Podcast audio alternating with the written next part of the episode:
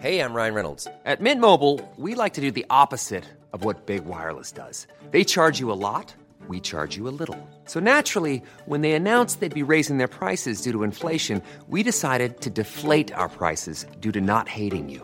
That's right. We're cutting the price of Mint Unlimited from $30 a month to just $15 a month. Give it a try at mintmobile.com slash switch. $45 upfront for three months plus taxes and fees. Promo rate for new customers for limited time. Unlimited more than 40 gigabytes per month. Slows. Full terms at mintmobile.com.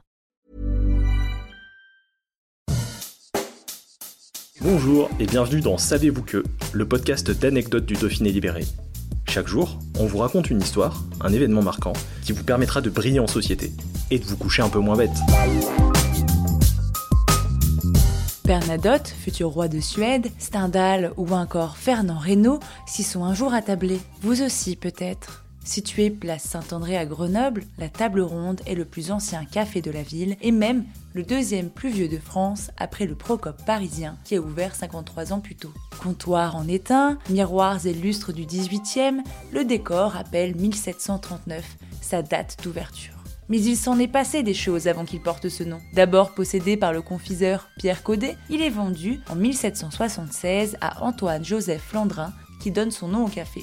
On raconte que sa servante était Catherine Amour, la princesse de Charles Bernadotte, devenue roi de Suède en 1818. Dès ses débuts, c'est un repère de révolutionnaires. En 1788, le Parlement de Grenoble proteste contre les édits de Loménie de Brienne, ministre de Louis XVI, qui prévoit de réduire le pouvoir des parlements locaux. Le café devient le lieu où se rassemblent de nombreux clercs de la Basoche, des étudiants et des juristes membres du Parlement de justice de Grenoble, qui protestaient notamment contre le pouvoir et sa réforme. Flandrin affiche publiquement son soutien sur la porte de son café. On y voit un dauphin avalant la tête de deux ministres que le diable retirait par les pieds, avec écrit en dessous Duo Bellatores des Proeda Concertantes, ce qui signifie en latin deux combattants se disputent au sujet du butin. Après 30 ans de loyaux services, Flandrin cède l'affaire en 1797 à Louis Genoux qui l'appellera par son nom actuel. Nul ne sait s'il se référait au chevalier de la table ronde ou s'il en possédait une.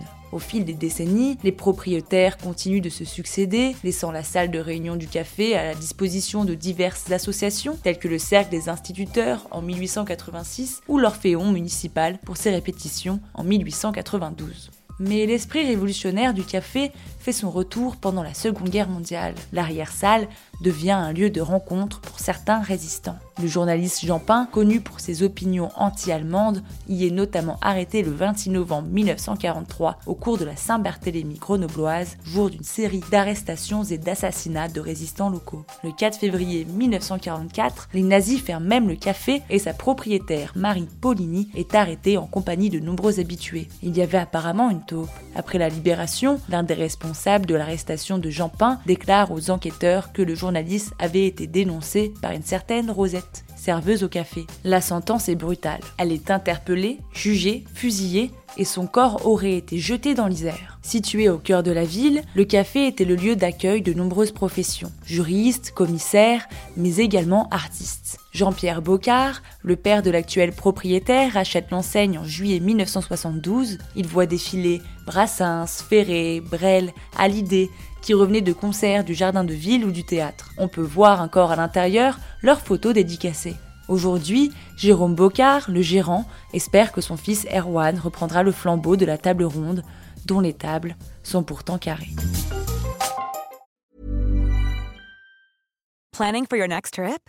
Elevate your travel style with Quince. Quince has all the jet setting essentials you'll want for your next getaway, like European linen, premium luggage options, buttery soft Italian leather bags, and so much more. And is all priced at 50 to 80% less than similar brands. Plus, Quince only works with factories that use safe and ethical manufacturing practices. Pack your bags with high-quality essentials you'll be wearing for vacations to come with Quince. Go to quince.com/pack for free shipping and 365-day returns.